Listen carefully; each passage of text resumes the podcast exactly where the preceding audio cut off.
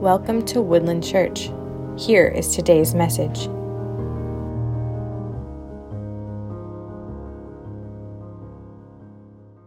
And we will turn our attention to the Word of God this morning. We are in a new series about making plans. We started this one last week, and last week we looked at Genesis chapter 13, and we looked at how Abram and his nephew Lot had an issue that they needed to settle. They had came, came back out of the land of Egypt. They were traveling together and they were both having lots of animals and they had a whole large company coming and there was a dispute amongst their herdsmen. And Lot and Abram did not want to have their relationship damaged. So Abram, Abram looked at Lot and said, Abram, whichever way you go, I'm going to go the opposite way. If you go left, I'll go right. If you go right, I'll go left. And they had to make a decision. And we talked about how the Lord had a plan for Abram. And it was interesting at how Abram gave this authority over to Lot. Abram was the patriarch of the family. He had every right to be making the decision here, but he trusted that the Lord had this perfect plan, which obviously the Lord did. And we also touched on Ephesians 2:10 and how the Lord has this plan who how we are created in Christ Jesus for good works, which the Lord has prepared beforehand so that we may walk in them. Well, this week I want to turn our attention and turn our thought and uh, to the title is called Plans Within. And uh, last Sunday after church, a gentleman came up to me. We were talking about the sermon, and, and he mentioned Ephesians chapter 5 to me. And I'm not going to call you out on who this was, but since he mentioned it to me that afternoon, I had to reread Ephesians chapter 5. And what happened is I opened up Ephesians 5 and I read verses 1 and 2, and it says this It says, Therefore, be imitators of God as beloved children, and walk in love as Christ loved us and gave himself up for us, a fragrant offering and a sacrifice to God. And as I read that, I realized we should probably be preaching on that here today. However, you may not know this, but you cannot start a sermon with when the first verse has the word therefore. So throw back up uh, 5 1 here, Jacob. It says therefore. Well, if you guys have lived or grown up in the church, the common question is, is what is it there for? So you got to kind of figure out and, and answer the question, what is happening here that the author would have to say therefore? So if you will stand with me, we're going to jump back a chapter, and this is Ephesians chapter 4.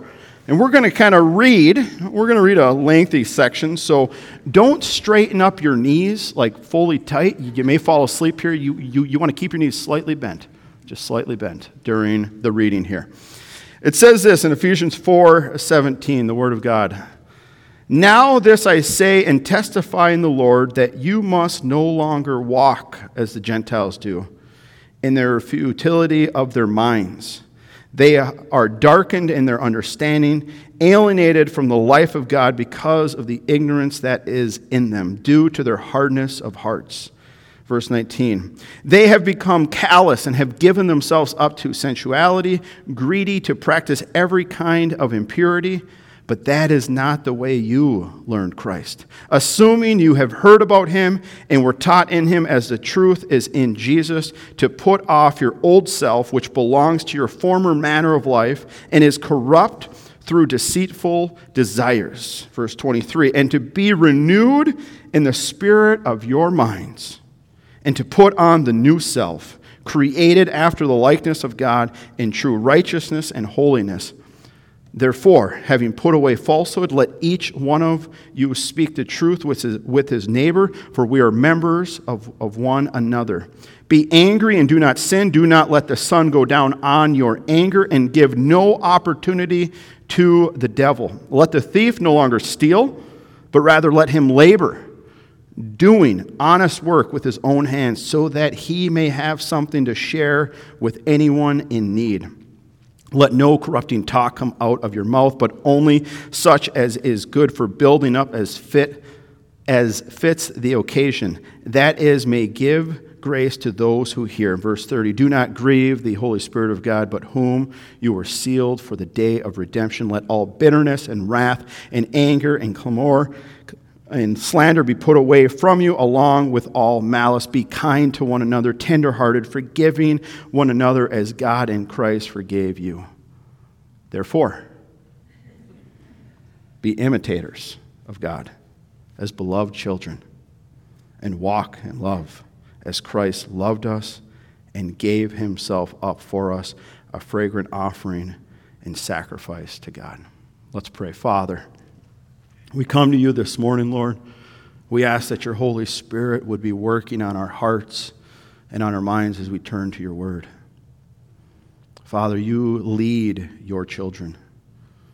You love us, you created us, you have a plan for us. Father, we give you all the praise and all the glory this morning. Father, come and speak. We ask this now in Jesus' name. Amen. Amen. You guys may be seated. Throughout Scripture, the Lord dominantly speaks to things that are taking place within our hearts and within our minds. And he is usually speaking to the core of who humans are. God's word is always getting to the heart of the issue. And throughout Scripture, we will also see how the Lord always starts to put people, human beings, the, the human race, into two different categories. Now, you may not have thought about it in, in those terms, but we have those who are his people and we have those who are not his people. I like to always think they are not his people yet, meaning God's still at work within the hearts of men, and he is drawing men and women to himself at all times. But as you read Scripture, you will see that people are placed into a couple of different categories. And here in verse 17, Ephesians loves to use that language. He says, Now that I say and testify in the Lord, that you must no longer walk as the Gentiles do in the futility of their minds. Well, who are these Gentiles? Now, if you have been attending Woodland or any time I usually mention who the Gentiles are, the Gentiles are basically, at the very basis, is that they are non Jewish people, meaning they're not of Jewish heritage and blood. And you will see that throughout all of Scripture, that there is a difference between the Jewish people and the Gentiles here. But here, Paul is using that word to describe and reference a way how their lives used to be. The book of Ephesians is written to Gentiles. These were Gentiles that came to faith in the Lord. They, they were non Jewish background and they come to faith. And Paul uses this reference here to a former way of life before they had become followers of Christ. And you will see this word used quite a bit. If you read the book of Romans, he mentions that as well a lot. And Paul will use this word Gentile in the sense of these are people who are not just non Jewish, but these are not God's people. They're not part of God's people. They are not yet coming to faith in Christ. But here, as he speaks to them, he is reminding them this is who you used to be. Do not walk as the Gentiles walk. Do not walk how you used to be. You used to be a Gentile. And you might be sitting there thinking, Pastor, why'd you have to spend all that time explaining that? Because it's important to this context here. And we're going to look at verse 19, because this is who they used to be and who the Gentiles are. They are darkened in their understanding, alienated from the life of God because of the ignorance that is within them due to their hardness of hearts. Verse 19, they have become callous and given themselves up to sensuality, greedy to practice every kind of impurity. They have hardened, hardness of hearts. They are alienated from God. They are callous, dead to feeling without the sense of right or wrong. And because of this, they have given themselves up to all sorts of sensuality and greedy practice of all kinds of impurity. And Paul is using this as a contrast. This is who the Gentiles are. this is also who they used to be. And you see that especially very, very clear in Ephesians chapter 2. He lays that out beautifully. This is who you were. And Paul is challenging them. He says, Do not walk as you used to. Do not walk how the Gentiles walk. Verse 20. But that's not the way you learned Christ assuming that you have heard about him and were taught in him as the truth is in Jesus, to put off your old self, which belongs to your former manner of life and is corrupt through deceitful desires. He's saying, listen, this is not who you are, church. This is who you used to be, but this is not who you are. You are not alienated from God. You are not callous. You do not give yourselves into sinful practices. You have learned Christ. You have heard about him. The gospel has been presented to you, and you have accepted Jesus as your Lord and Savior. Our old lives, he says. He says, put it off. He says it was corrupt, its desires were deceitful and you get this picture here that Paul is doing this contrast from the Gentiles to who God's people are called to be. And you get this picture of like putting on a shirt. Now, I'm going to do that demonstration for you today. I'm joking, church. Come on, you're supposed to be laughing at that one. But you get this image here of take off your old self, put away your old self, and put on your new self, which is in Christ Jesus. And you get this image here of simply of there needs to be this change that takes place. And he is talking about putting off the old, putting on the new. And he's saying, Now, this is who you are. You used to be the Gentiles, you used to be far away from God. And he says, Do not walk as the Gentiles walk. Do not walk how you used to walk before you came to faith in Jesus. Verse 23, he says this To be renewed in the spirit of your minds, minds and to put on your new self, created after the likeness of God in true righteousness and holiness. The work that takes place within a believer's life within somebody who comes to faith in Jesus is the work of the Holy Spirit. The Holy Spirit comes, He convicts this world, and He transforms men and women's hearts and minds. He comes and He changes us. The Holy Spirit renews us, but we get this image here of that Paul challenges us with to take off the old. That's who you used to be.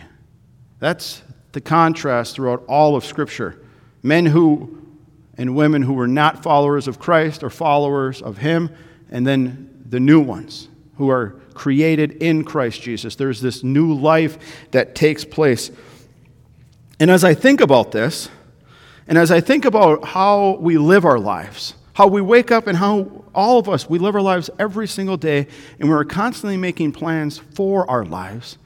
But something that has been coming to my mind uh, as I was reading this and uh, as I was thinking about this series here is how often do we make plans for things that are taking place within our lives? And what I mean by that is we make plans all the time in this life, right? We make plans for vacation, we make plans for work, we make plans for what we're doing after church. We make plans on a daily basis all the time. We plan things ahead and we live our lives this way. But my question, and as I was thinking about this, is how much time do we plan for things in the inner life? Have you ever thought about that? Do you make plans for things that are happening inside of you? I'm not talking about the food that you're eating. We all make those plans. I'm talking about do we make plans for the inner working that God has been doing in our lives? And do we look at our lives and do we look a month out, six months out, a year out, and we say, listen, I want my life to be like this in a year? I think about this because I don't know how often we even talk about that. Do we make plans so that our lives become changed? Not just financially changed but inwardly changed. do we expect and do we plan for God to do a work in our hearts and in our minds? Here in Ephesians, we have a small list that I think is a good starting point for us to be making plans. Verse 25. Therefore, having put off away falsehood, let each one of you speak the truth with his neighbor, for we are members of one another. God, I'm only going to be speaking truth. I'm not going to be lying about anything, Lord. I'm going to speak the truth.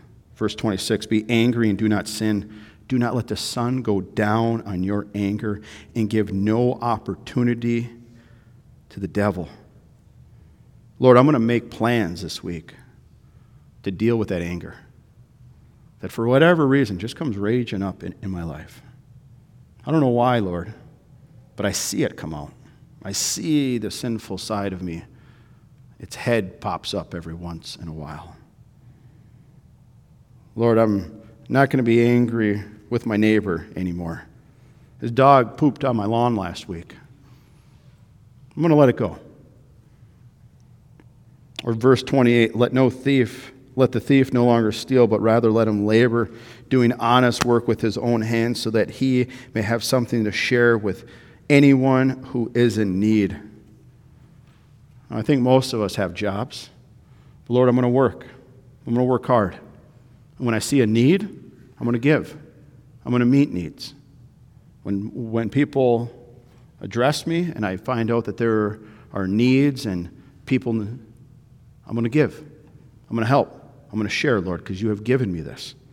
Or verse 29 Let no corrupting talk come out of your mouth, but only such as is good for building up as fits this occasion, that it may give grace to those who hear and do not grieve the Holy Spirit of God, by whom you were sealed for the day of redemption. When I'm at work, am I going to be speaking life to my coworkers? Am I going to get caught up in the office talk of tearing down people? Or, Lord, am I going to start making a plan to say, Lord, I'm going to not let any corrupt talk come out of this mouth of mine? Father, I need to make a plan this week for when I go into work because I know how the employees are and I know how easy it is to get caught up with this life. I'm going to be building people up. I'm not going to be negative, Lord. I'm going to make a plan to start speaking life. I'm tired of always being critical of everyone around me. Lord, I'm making a plan for that to be changing within me. Let all bitterness and wrath, verse 31, and anger and clamor and slander be put away from you, along with all malice. Be kind to one another, tenderhearted, forgiving one another as God in Christ has forgiven you. Lord, I'm making a plan to let go of all this bitterness. Lord, I've been, I've been hanging on to stuff for years. I'm still complaining about stuff that took place in 1985. I don't know why I'm still doing that. Lord, I'm going to let go of all this bitterness, all this anger, all this wrath. I'm putting this life away. How long do we want to not be forgiving someone? What's our time frame, church? This is probably one of mankind's biggest issues is forgiveness. How long are we going to wait until we make a plan to forgive someone? It's a real question because I know all of us struggle with it. This is something that has like plagued the human race forever. Somebody has hurt us, someone has said something to us. How long will we go before we say, God, I'm going to make a plan to actually forgive? Lord, I want to see a work done on the inside of my heart and of my life. Lord, I'm not going to hang on to all this bitterness. I'm not, I'm not going to be hanging on to all this malice, all this slander, all this corruption that is sitting within me. Lord, I am going to put on the new self that you have called me to put on. And all of these things are within us. All of, all of these sins that the Bible has ever talked about, it always starts within our hearts and within our minds. And we need to be changed. And like I said, we make plans for everything in this life. But can we make plans for this? Can we make plans and say, God, I want to I want to make a plan this week. I want to start thinking about things that are taking place in my heart and in my mind. And Lord, I see them creep up, I see them take place. Sometimes things happen, somebody says something to me, and I see what is within me come boiling out. Lord, you see how impatient I get, you see how angry I get, you see how, uh, how, how upset I get. And my question is, this church, can we start making plans and saying, God, instead of me just constantly making plans for everything I want to do in this life, Lord, I want to start making plans for things that I see that need to be changed within my heart and within my mind. I love the one that said, Don't let the sun go down on your anger. Lord, help me. Lord, don't let me go to sleep tonight by being angry, but Lord, let me get on my knees and pray and cry out to you and recognize that you are the God that has forgiven me of all of my sins. And Lord, let me confess my sins to you.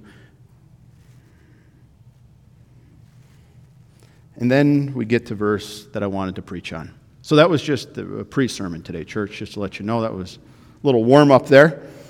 Therefore, be imitators of God as beloved children. I want to just stop right there. We get all of this listing. Paul is challenging them. This is who you used to be. This is your old self. Do not walk as the Gentiles walk, but I want you to, to put on your new self, which is only a work of the Holy Spirit within our lives. And it says, therefore, be imitators of God. That entire list we just, we just got done reading, we want to become imitators of God. As who? As beloved children. That's the most amazing part. And, and like I said, God always puts us into two different camps. We either, either are his people or we're not his people. But here he says, as beloved children. We talked about this several weeks ago, but as a believer in Jesus, you become a child of God. He has created you in Christ Jesus.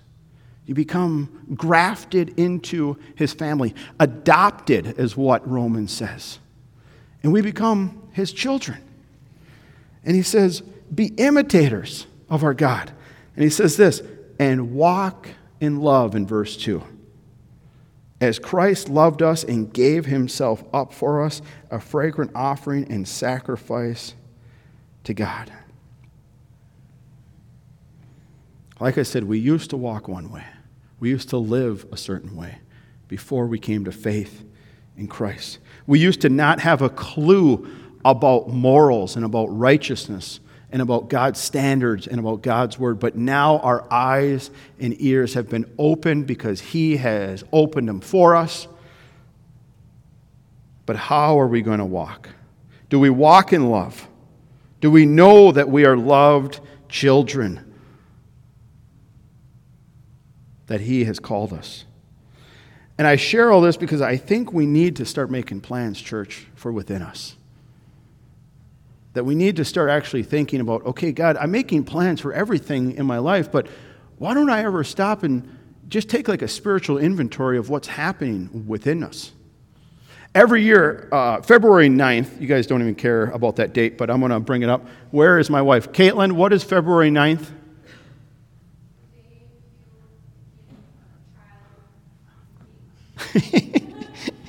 it is true. February 9th, 2002 is when the Lord revealed his son to me, and I placed my faith in him. And on February 9th every year, I try to, on that day, take a spiritual inventory of my life. I try to, and I've done this for be 20 years now. Yeah, 2002, 20, 22. Yeah, I can do math, right? Yeah. Yeah, that's 20. But what I tried to do on that day is I tried to pause that day and I tried to think, God, how have you changed me in the last year? Because as I read Scripture, sanctification is a process that God is constantly doing within His children's lives. If He loves us, He disciplines us. He is constantly transforming His people. He does not want you to be how you are yesterday. He wants to transform you and make you holy. That is literally God's plan for his children's lives. And on that day, I try to take a pause and I try to think back Lord, how was I last year? Lord, what areas of my life do I need to be challenged on?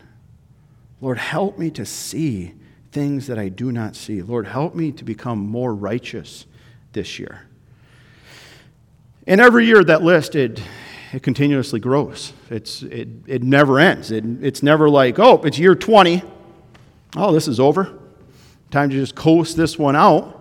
But I think that it's really important for God's people to actually take time and, and actually think about this. To actually think, like, God, like, what's actually happening inside of me? Lord, what's actually taking place? I confess you, I believe in you, I'm going to church, I'm part of small groups, I lift up my hands during worship. But Lord, I, I want the innermost parts of my life transformed. And I think that we, church, have to take time and say, God, what plans do you have for me within? So that is my challenge for us today. That's literally the challenge for us to be thinking and contemplating, saying, God, how do you want to transform the inner parts of my life? What things in my life need to be changed? And this is the most amazing part, church, is you can't do it. I don't know if that's a newsflash for you. I'm, I'm going to kind of build you up and just like totally let you down. Be like, well, I see all these things, but it's the work of the Holy Spirit. The Holy Spirit who dwells within every single believer transforms us, reveals things to us. And I think it's us partnering with the Holy Spirit and saying, God, reveal to my mind the things that need to be changed within my life. And Lord, by your Holy Spirit, start to work on my heart and on my mind. Lord, let me not become calloused towards your spirit. Lord, soften my heart every single day towards your spirit and towards your working on my life. Because it, this is not a work that is man's work. We participate. I completely believe that we participate. We humbly come before our King. But it is His work within our lives. It is His Spirit that transforms us. And it's us just simply partnering with us and saying, God, I recognize this anger. Lord, I recognize this bitterness. Lord, I see it come out from time to time. Lord, help me to be speaking life into people. Lord, help me not to become bitter and malice and all these slanderous words, all this entire list, Lord, that I just briefly read here today. But Lord, do a work by your Holy Spirit within our lives. And church family, I want to just simply pray for us this morning. I'm going to invite the worship team to come back out come back up. And I want to pray for us, and then I want us to sing and be reminded of how great our King is. I'm going to ask for you to stand this morning.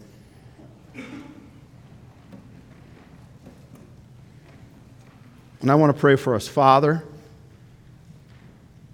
Father, you know the plans that we make in this life. Father, I, I pray, Lord, that this morning, that this week, that this month, that this year, Lord, that we, we, your children, who you love, who you died for, Lord, that we would start to contemplate the things that are taking place within our hearts and within our minds. Lord, reveal to us through your Holy Spirit, and Lord, transform us. Father, we trust you this morning. Father, we thank you that we don't have to, to stand here in shame and just a constant level of guilt, Lord, that we can know that we are forgiven through your Son Jesus. But Lord, continue to do a work in our lives. Lord, help us to put off the old self and put on the new self, which is created in your Son. Father, do a work in our lives. And Father, as we sing this song, Lord, as we sing to you, Lord, transform us and challenge us. Lead us, Father. Father, I ask this now in Jesus' name.